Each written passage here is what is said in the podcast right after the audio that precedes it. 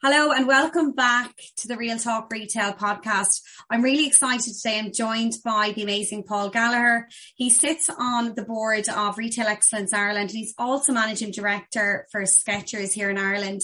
And before we just hit the button there, me and Paul were having a really interesting conversation about the high street retailers um, and making it more accessible for businesses in the retail format to get people back into the city centres. And we're talking about that today and how can local councils, um, local government really support retailers in driving footfall into their city centres, but also bringing it back alive again. Now, Paul, we were just talking there before we went on um, about you were, we were talking about how living above these units, and we gave an example I did of a unit here in Galway where there's four floors and only two of the units of that or two of the floors are actually in use of that unit. Um, can you tell me maybe you came up you, said something there they're doing something um, in, in in the likes of Norway and um, Amsterdam over there in the Nordics um, where they actually have use of these um, overhead spaces within these units in city centres? Okay. Well, I, I, think, I mean, Retail Excellence have put this point. I just want to correct you there as well. I'm managing director of Shuz Group, which operates the Skechers retail stores for Ireland. So we don't have the wholesale part of it, but we're the group. We have 20, we'll, by the end of this year, we have 24 retail sto- Skechers stores across the country, north and south.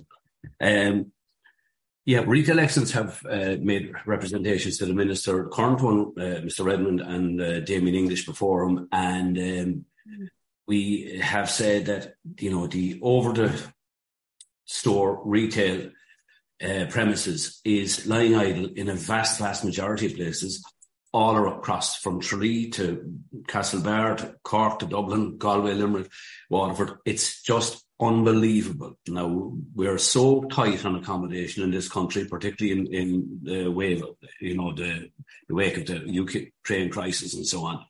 Yeah. It's low hanging fruit, right? Yeah. And uh, why aren't we availing of all this accommodation that's on our high streets? Now, the the, the answer seems to be uh, every time we retail excellence have challenged this is it's fire officer laws or fire regulations or whatever. Now, I'm not saying or suggesting in any shape or form that we become reckless with fire rigs or fire, you know, or any sort of safe practices. But if you look at across Denmark and particularly Holland and so on across Europe, Central Europe, um, they've availed of this. And uh, the policy what was in, I think it was in Amsterdam, what they were doing is they were giving a slight grant of a year or two's rent relief. So if you revamped uh, uh, an apartment or flat over a shop, you got, you know, the first year or second year's rent tax free or whatever to, to contribute towards re- revamping your flat. So what it did is it regenerated city centres, town centres, yeah um, made the place safer to live in, brought families back into town and brought like we have a, a huge influx of, tuck, uh, of tech and pharma people and so on. And I mean, they don't want to live an hour, an hour and a half away. They want to live in town. They want to meet their friends. They want to walk into the city centre. They want to walk around to the coffee shop, the tapas bar, the pub, wherever they're going. And uh, it's there's a vibrancy in, in, in the city centre, and it will re- restore a lot of life to a lot of towns and city centres that first in some cases have have you know gone backwards to an extent. Um, the rates is another issue, but if I just finish off on the on the accommodation overhead issue is um, like it also helps combat antisocial behaviour. So anywhere that this has been brought in, the crime comes down. It's a safer place to to, to live, you know. And I think that can only be good for city centres. And um, you know, it's it'd be great to see the city centres buzzing back with vibrancy and families living there, and you know, couples walking, you know, late at night, and coffee shops open till eight or ten o'clock because there's so many people. There's a one guy actually in Cork, and he opens till about eight or nine o'clock coffee shop, and he's one of the few because they all seem to close at four or five.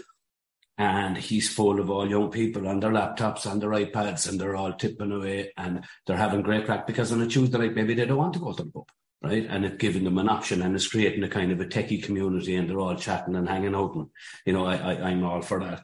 Um, the, it's also going to solve a problem like in retail, no more than any other business in the country. It's very difficult to, um, to the staff situation is challenging, right? Because we effectively full employment, right?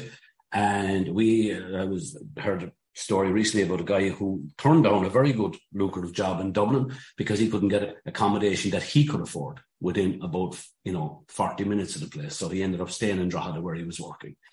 Um, there's lots of different repetitions of stories like that across a lot of towns. But, you know, if there's a little bit of joint of thinking here that the government should really look at if the fire eggs can operate in all these very modern countries, mm. why can't we work the same? There is no reason. It just needs, we need to stop saying what we can't do and start thinking about what we can do, right? Be grateful for what we have and work on it. And we were an incredibly uh, creative nation. We bounced back from COVID. We bounced back from terrible recessions. We can do it, but we have to have a can do attitude. And then the government seems to be kicked down the road attitude, right? Well, I mean, the HSE, you know, um, did a fine job with, you know, the, when they were forced with COVID. Now you see what RT is, what the opposite can be. Now the HSE is very extravagant in how it's spent and maybe, maybe spent too much of COVID. But we need, people need to be accountable. There needs to be accountability within the government. Someone needs to say, I'm brave enough to take this on.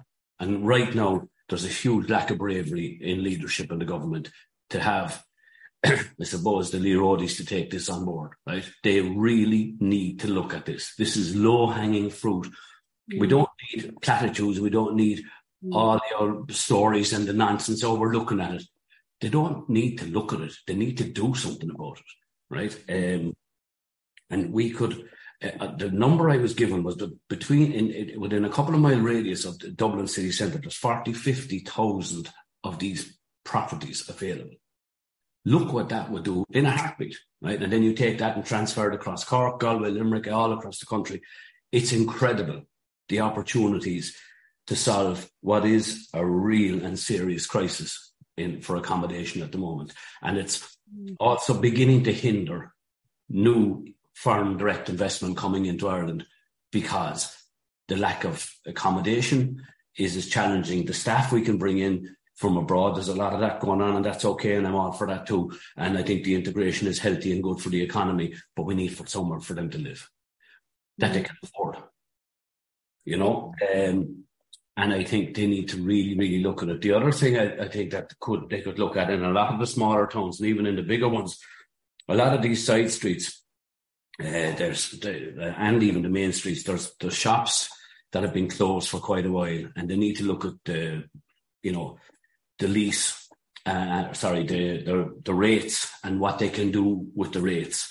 Uh, I remember we were opening Wexford and we were op- or between Wexford and Waterford. We were deciding a few years back which one to open. And uh, Michael Walsh, I believe, the head guy in Waterford, and Breed, I think, was the lady we were dealing with. She was extremely proactive. We met her at a retail excellence conference, and uh, so they actually did a, an incentive for us to open in Waterford, and we did, right? And uh, we're there six, seven years ago, I think, at this stage. And so happy we are in Waterford. The landlord was retiring recently, and we actually bought the building. Um, but the, the, the incentives we got were the difference between us opening in Wexford and Waterford because we just said, right, these people are proactive and they want to do business, and we've been employing staff there for the last seven years on the back of that, and that's just one small store.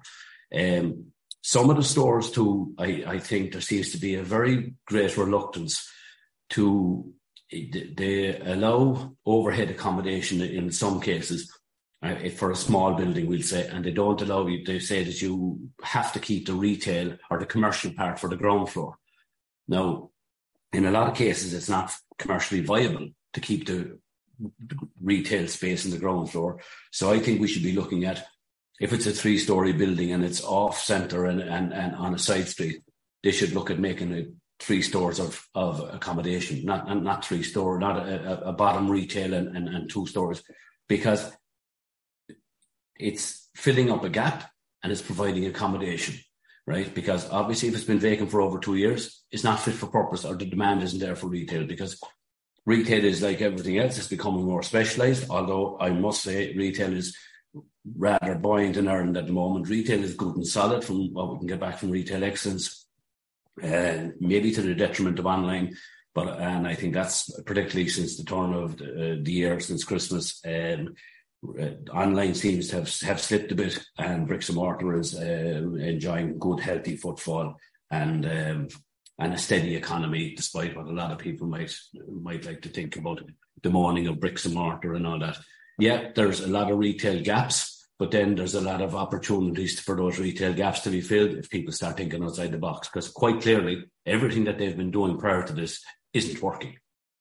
Right. And I mean, I think it was Albert Einstein said it was the first sign of stupidity is keep doing the same thing and expect different results because that's exactly what they're doing. Mm, yeah.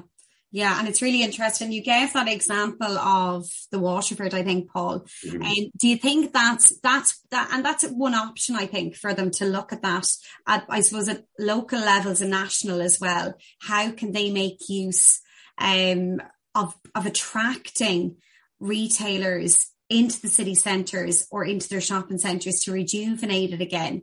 I think that's really important we talked about before the this kind of piece of you know we're we're big into supporting local. We're big into obviously shopping local, and it was a it was a campaign that I thought worked really really well through COVID, Paul, to get people to go and really shop nearby. You know, I know with the restrictions, you obviously had that as well, um, and it worked really well that campaign.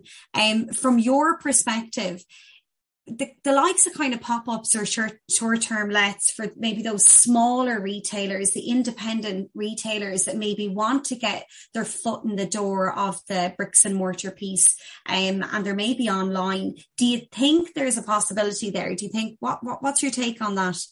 I think that could be the life and soul of how we regenerate a lot of inner cities and towns. I think it's a great idea.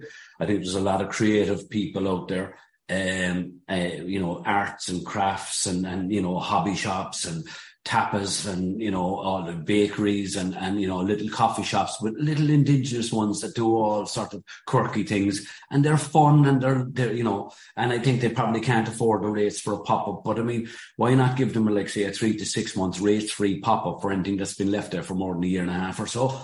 Um, let them feel the way, and uh, and then if they get a, the rates free, and the landlords obviously would be desperate enough to give them a couple of months rent free as well, because they have obviously a, a, a premises they can't let.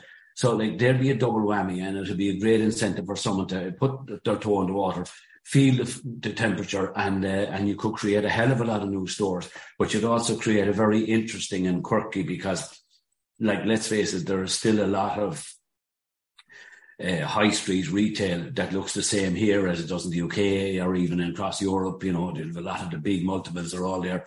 But the, the, the point of difference is what your, your, your unique, your USP or your unique selling point would be the likes of all these little quirky shops offering different indigenous stuff. So, I mean, you know, you see uh, the coffee shops are flying and, uh, you know, the tapas bars are doing well and people have an appetite for a bit of a, bit of fun, you know. So this can be brought across the board uh, even more so if it, the little bit of thinking outside the box and make it more and more, you know. And there should be. There's also no grants for retail.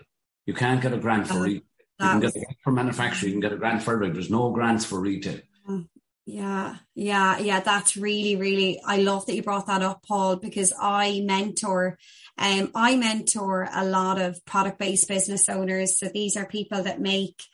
It could be a you know products for their face cosmetic products and they're making it at home they're essentially a homegrown product it's cultivated could be irish seaweed based it could you know natural organic stuff and the challenges they're having, Paul, is what you said there. There, there isn't grants available unless they're unless they can go to Enterprise Ireland, and that's when they have a team of people behind them. But there, there is a point where they start off on their own making the product, and then to go from there to there, there is no kind of there's no kind of, I suppose, what you said there, kind of that support. And there's a bit of a gap in that.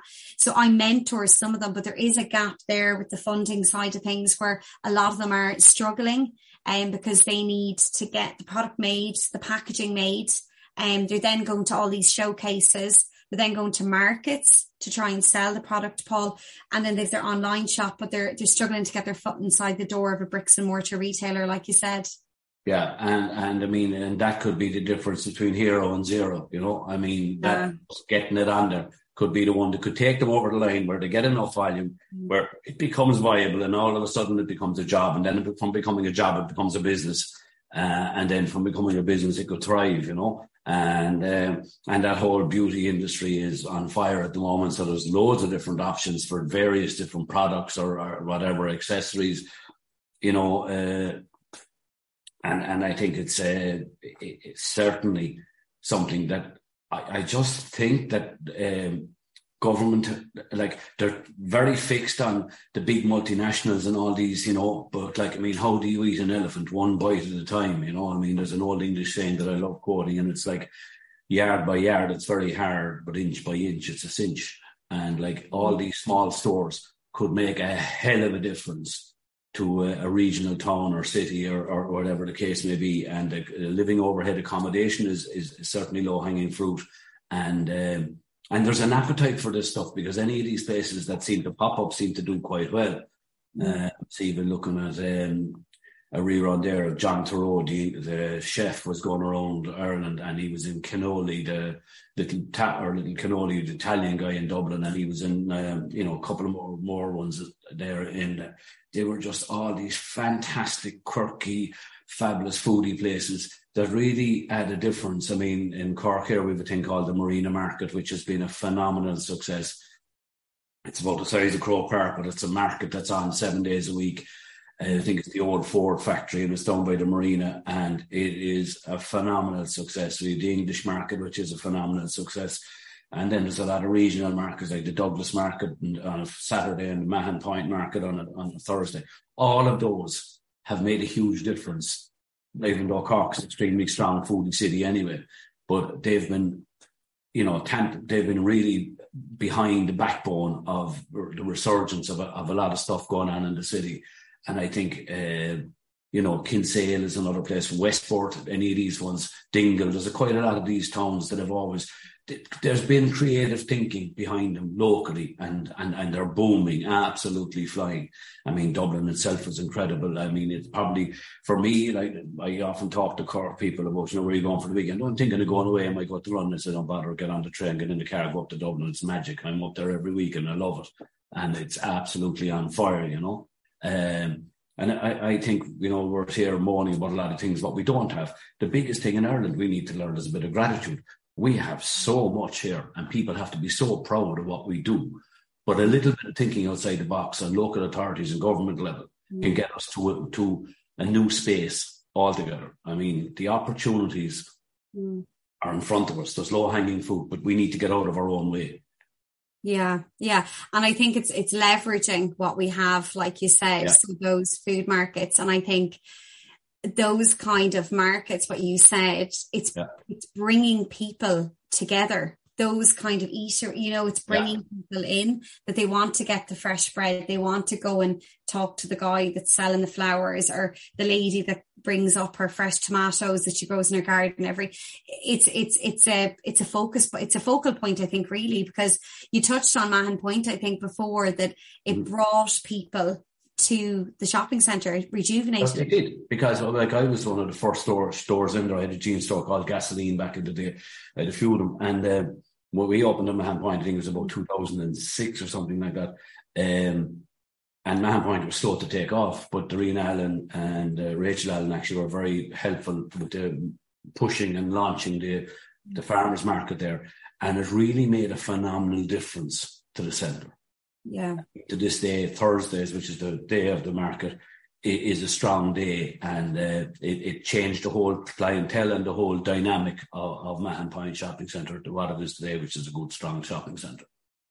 Yeah, yeah. So those kind of those things that bring the footfall in, having a market, yeah, looking at pop ups, looking at rates. These are things that can that can really change the dynamic of the high street. And it was really interesting. There I think I, I heard you having a discussion um, and you were on another podcast and you discussed um, Matthew Brown, I think, and that you yeah. had a discussion around.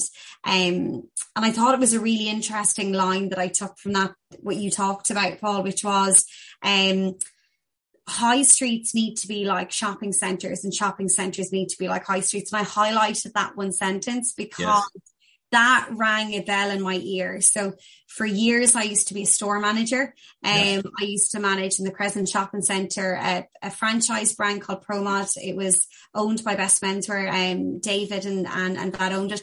Mm. And I remember managing that franchise and exactly what you said there. The Crescent is a perfect example of how if you can replicate that same energy on a high street, Paul, it just yeah. really brings it to life. Um, mm-hmm. and, and what I always used to say in a shopping centre, you're looked after because you have the shopping centre marketing, right? Mm-hmm. They'll market the store for you if your sales are down. Go, can you put this up? Can you drive this? Da, da, da. But when you're on the high street, you don't have the shopping centre marketing team. You don't have this. You're very much a lone wolf on that high street. Yep. So you have to be really creative in driving footfall into your store. Yeah. Um, so Sorry. yeah, no, go for it. There's an elephant in the room with the high street though we're finding is I know we're all good about providing uh, cycle lanes and so on and reducing carbon footprint and all that. But people need to get into town. The, the public service transport is not fit for purpose and shame on the government, right? Mm. Shame on right? Uh, nationally, they're 20 years behind where they should be. And they're taking all the cars out of the city centre. Mm. Not, there's no viable alternative for a lot of it. Now, park and ride sounds great, but you look out the window today, it's lashing rain.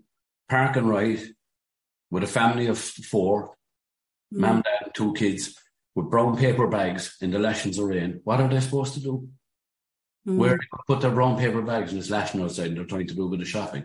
That's killing a lot of city centres and town centres. That's why the shopping centres are doing so buoyantly, right? Mm-hmm. Now, there is a room for high street, and we have quite a few high street stores, and we do reasonably well, and we do very well in some of them. But shopping centres are very, very strong, you know. Mm-hmm. Um, uh, we need to start looking at all the options before we take any more car parks out of towns and city centres. Someone needs to think, how are they going to get in there? how is the town centre going to survive on the limited access that we're giving it? We're strangling some town centres, you know, and Galway itself is one. I mean, I drove up to Galway not so long ago and it took me 45 minutes to get from Renmore into town. Yeah, yeah. It should take you 10 or 15, you know. Yeah. Uh, yeah. and, and in Cork, it can take you, we were talking about it this morning, it t- can take ages to get out. Some days you're at the wrong end of it if I do, if I'm leaving Dublin, which I'm in Dublin every week, I need to get out of Dublin City Centre by three o'clock, or else it gets gets snarled up. And um, you know, there's there's huge opportunities. It's not all bad, but like the mm. joint up thinking needs to be done. And um, if we're going to look, you know, harp on this public service transport, we need to start doing something about the public service transport because it's simply not good enough. You know. Yeah, yeah, no, I agree 100% um, with that. And I think it was really interesting during COVID. We obviously had restrictions on the amount of people that could be inside the stores. So what you found in the high street was just people standing outside. So we were looking at putting canopies up. We didn't realize you had to apply for planning permission. You couldn't actually just put up on the thing. Mm. So we could not, obviously, that was a solution to the standing out. But you're right in them holding the bags. And it was really interesting, but that was highlighted really, I seen with the, um, because we, we actually give customers umbrellas when they're standing outside the store. We would actually give them our branded umbrellas because they were standing in the rain. But it's really interesting you said that. But what's, we talked about transport. What is there any quick wins there, Paul, from your experience? What I don't know. I wouldn't be qualified what to, how, how or what we might do, but all I know is it's getting scary at the moment. Yeah. And um, yeah. and the, the, amount of car park spaces that have been taken out of the major cities is phenomenal. Yeah. Um, and the car parks are all quite full. There is yeah. and I mean now they're trying talking about reducing more and more with Dublin in particular, and they're talking about congestion charges. I mean, are they really on a path to self destruction? I think the people in government really need to look at the, the, the damage they could do to a very vibrant city mm. uh, who I'm proud of to have as our capital. I, I think it's a great town. And um, if you look at the buzz, the, the, people need to get in and out of town. They need accessibility, right? And, and, and Dublin has a reasonably decent transport system, but at the same time, you know, people need, there are occasions when people will need to drive to town. I mean, you can't do um, your weekly shopping on the bus. You know, you, you, yeah. you, you know, and if you want to go into Marks and Spencer's on Grafton Street or Dunnes on Stephen's Green or wherever you want to go, I know there's regional ones as well, but like the, the offer, the, the, the greater offer, if you want to do a, a family shop, if you've got to, you know, bring in the kids or whatever, and you're into town, you need access to, you know, sports shops, shoe shops, re- restaurants, you know, everything. And they are not always available in the more suburban places. Mm. And even if they are, city centre has to have a buzz in it. You know, the city centre has to have has to trade. You know. Yeah, how are you battling that? I suppose, Paul, as as a as a retailer, right? And and the reason I ask that is because we done a you know a click and collect service you know over peak trade you've black friday you've all those kind of key sales dates coming up on your commercial calendar right as a retailer mm-hmm. how do you i suppose entice the customer in, obviously from a strategy piece, into those high street stores. I'll give you an example. So we we I was working with one retailer and there was an issue around the parking. Now what we done, and obviously you can't do this all the time, we scheduled like a 12 to 4 slot where we had extra staff in so that the customer could pull up at the back of the the, say the laneway of the store. So they didn't have to pay for parking. So they'd ring the store, we bring out the click and collect. So we were trying to come up with creative ways to, I suppose, serve the customer, but getting them to still purchase off us, if that makes sense. Um,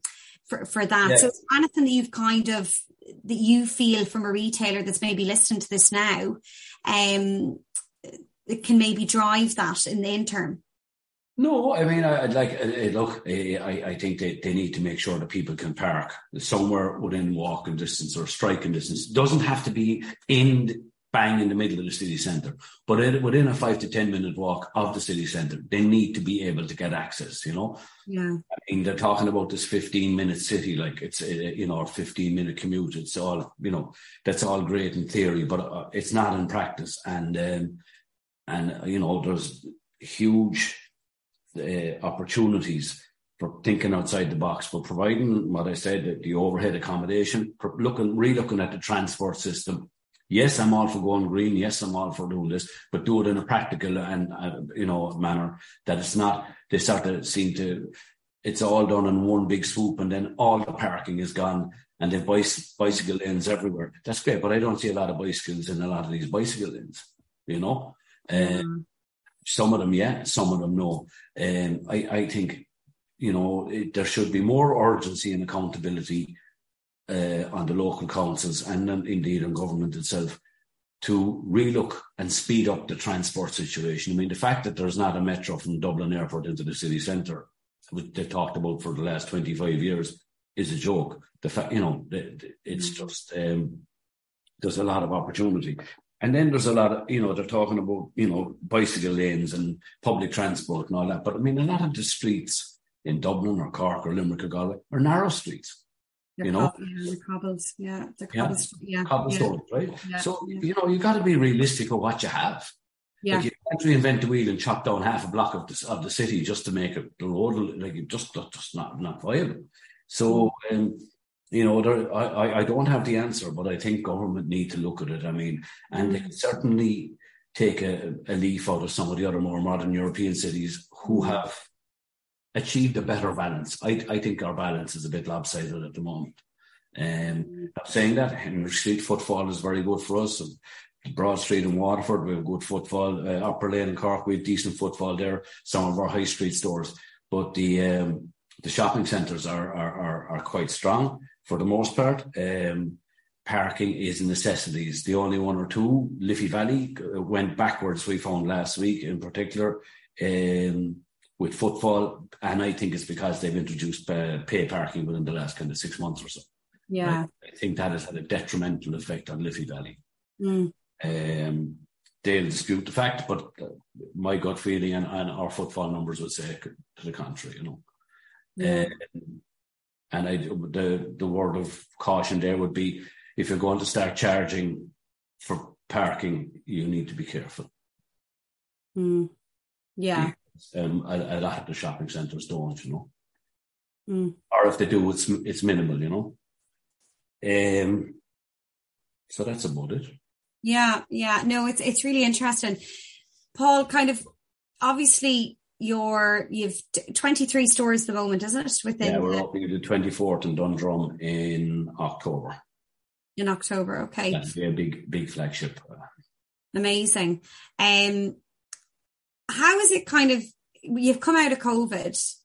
What what has been the learning for you as a retailer, as a franchise holder? What is what what are you looking at now? I suppose what's the vision of of the brand for for the next kind of three years, five years? Where, where do you see it going? Well, Skechers as a brand is on fire at the moment, and thank God we're um, we're happy enough. We've uh, been with them since 2010.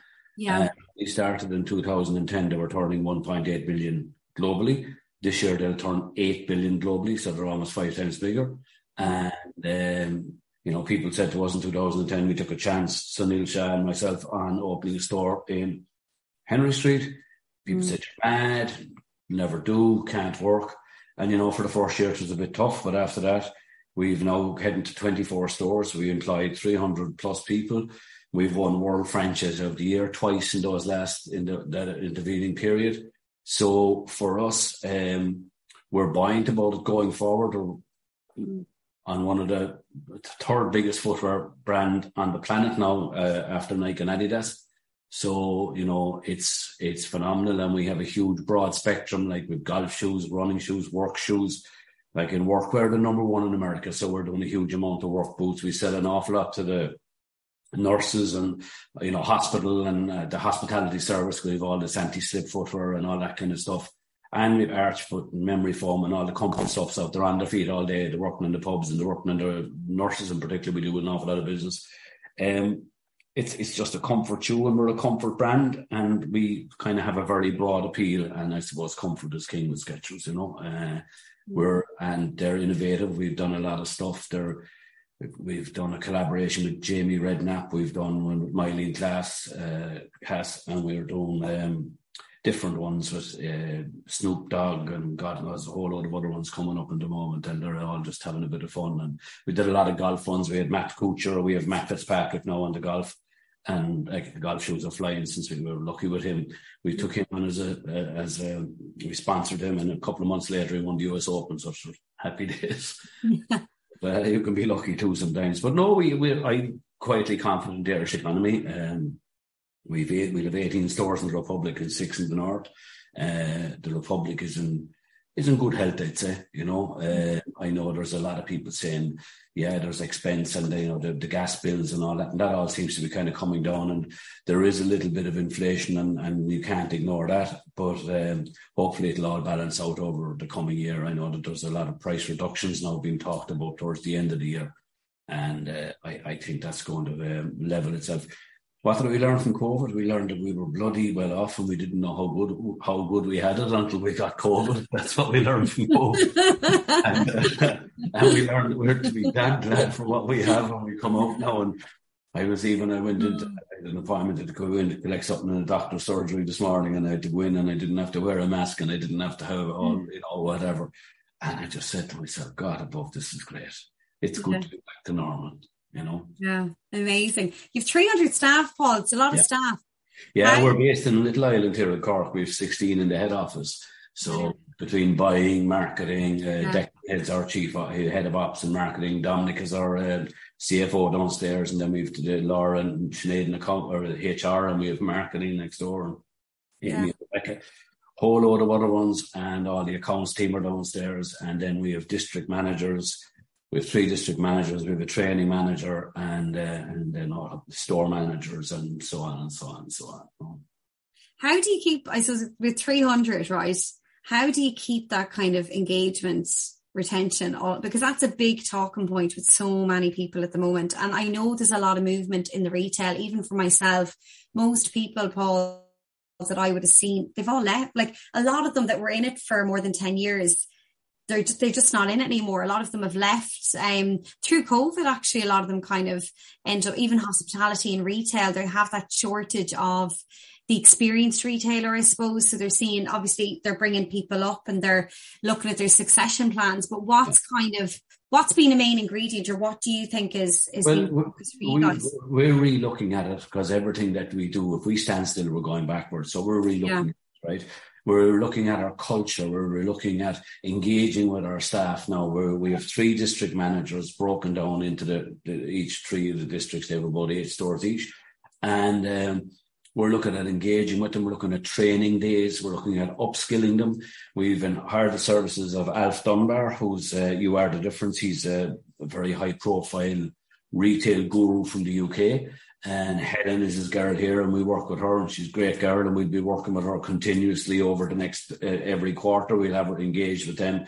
We're trying to make sure the customer gets a very pleasant experience. And don't get me wrong, I am sure there could be plenty of people out there who haven't had a good experience in our store, but I would like to think that there's more people that have. Um, we're trying to make our staff, you are the difference because that is the difference, right? And if people are looked after well, we can retain their custom and, and, and grow our business with them. We have a phenomenal loyalty card program. We have over 300,000 people on a loyalty card program, which represents 30 to 40% of our turnover every week. Phenomenal figures in there. But we have the people, they get a small bit of discount, they get, say, you know, first offer a sale and various other different things. Mm-hmm we're looking at doing with our staff now. There's a program called Work It, which we're getting them free access to meditation and so on, and mental health issues and and and lifestyle and you know gym things and all sorts of different. We're, we're trying to look out, and this is we've only started this, and we've got a manager now just starting on the road to help develop company culture, to help develop the training with the three district managers, and to see where we can make this as a, a, a kind of a, a community involvement. We're uh, looking at the ways to how we can improve staff conditions and how we can improve, you know, because a happy staff are a healthy staff and they'll stay and they, they'll have better staff retention. They'll probably work better, you know, there'll be more sales. It's a never ending challenge. You know, mm. a very young population in Ireland, one of the youngest in Europe. 50% of the population of Ireland is under 37 years old. Um, so with that, there's going to be a lot of transience anyway, because people get older, they move on, they do different things. But we like to see, we are now devising this plan that we've, we have devised this plan called, we, we call it the path to progression. And almost all of our store managers now come through from, you know, some people started and maybe even college kids and all of a sudden they're, they're running a store and we have a path to progression. Um, we have two of our three district managers have been with us more or less for quite a long time, and there's one new addition. Uh, we have store managers that are there seven years more. Uh, you know, we so we've managed to maintain a reasonable amount, but it's a challenge. And I mean, every time we have a board meeting with retail excellence, it's one of the things that does regularly crop up is staff attract, you know, staff availability, staff retention when you do have them. And staff morale. And, you know, so uh, Richard Branson says, you know, treat them well, uh, tra- treat them and train them well enough that they can leave, but they're happy enough that they won't. Yeah. Yeah, it's really, really good. And I, I was saying, I was at an event there a while ago and I was saying, if you treated every staff member like you do your best customer, would mm. you have retention issues? You know, as in if you're treating them as well as what you do your best customer, because from an internal perspective, your staff are your customer. Do you know they sell your brand even when they leave work? They're mm-hmm. going to their friends and family and saying, "This is a great place to work." You know, I like working here. There's their brand ambassador without you realizing it. I think sometimes we don't realize that we're all customers. The people working in your shop are your customer just as much as the person yeah. in the door. Yeah. And they're also your brand ambassador. So like it's incredibly yeah. important that they're well looked after. You know, we, we try to do, we, we really look at what we do. We offer now retention bonuses at different levels and, you know, there's a lot of other things going on and it's the, the only thing that's constant in retail is change. Yeah. Right. Yeah.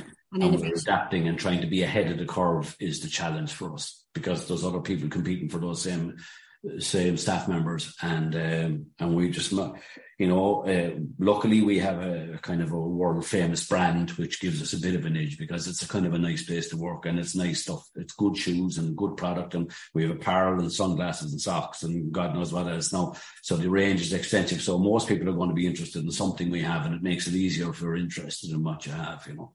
Yeah, yeah. Um, any tips? So we're just coming to the end now, Paul. Um, is there anything, anything that you would say to anyone that is maybe listening to this that wants to um, support retailers like your own retail business and other retailers? Um, they could be, I don't know, council chamber level. Is there anything that you would say um, to them? I, the, the, two, like obviously the rates and and what yeah. What I mean the cost of rates and what they provide for for that rates. Yeah, you know, there's very little provided for for for the charge rates. They, they'll tell you otherwise, but I think they could really look at that the value for money for rates. But then the rates being one issue, but I think the big elephant in the room is the uh, trying to get this living overhead accommodation.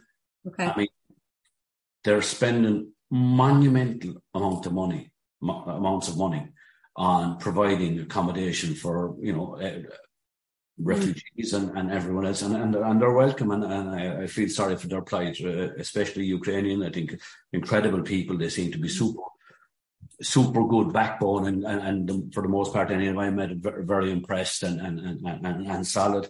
And and I've spoken to some of them, and they've had um, an incredibly traumatic transition from being, you know, very comfortable in life, owning your own business or doing your own whatever chain of stuff, and all of a sudden you're living in a one bed flat in town.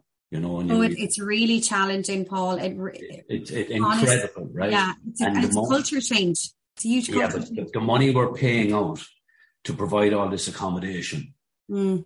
uh, at fairly exorbitant rates in some of the cases could be much better used if we were providing long-term yeah. availability of accommodation over houses and or over the stores and, and, and, and all these inner cities, towns everywhere. And it's every single town in Ireland has a bucket of these places. If the government would just wake up and smell the coffee, because we don't need a five or 10 year plan. Yeah, we do, grand, but we need a plan now. You know, because plan A doesn't work and plan B doesn't come into place because there is no plan A, right? And all they seem to be doing is firefighting, throwing stupid amounts of money at, you know, that premises that aren't aren't viable for long term accommodation. You know, they've fam, you know, they've a load of families in a sort of warehouse type places and big places, you know, like hostels or whatever they might have been, but that's not, you know, that's not viable. Whereas if they had a whole load of different small stores or shops, it'd be cheaper probably anyway to rent these overnight places and get more long term out of it. But it would free up huge amounts. And then the hotel prices obviously have gone ridiculously high because a lot of the lower end hotel rooms have gone out of the market. Mm. Yeah, yeah. So I, I think this should be like the government proves that it can work urgently when COVID was here. I think this is this isn't as serious as COVID, obviously, because it's not, but it's damn near close. Yeah. Okay. That's really good. Thanks, Paul. Thank you for your insights. I appreciate your time. Um, where can people, if they want to check you out on LinkedIn, is it, Paul? Or LinkedIn, yeah. Yeah, they can reach out to you on LinkedIn. Thanks so much for joining me today, Paul. My pleasure. Take care. All the best now. Bye.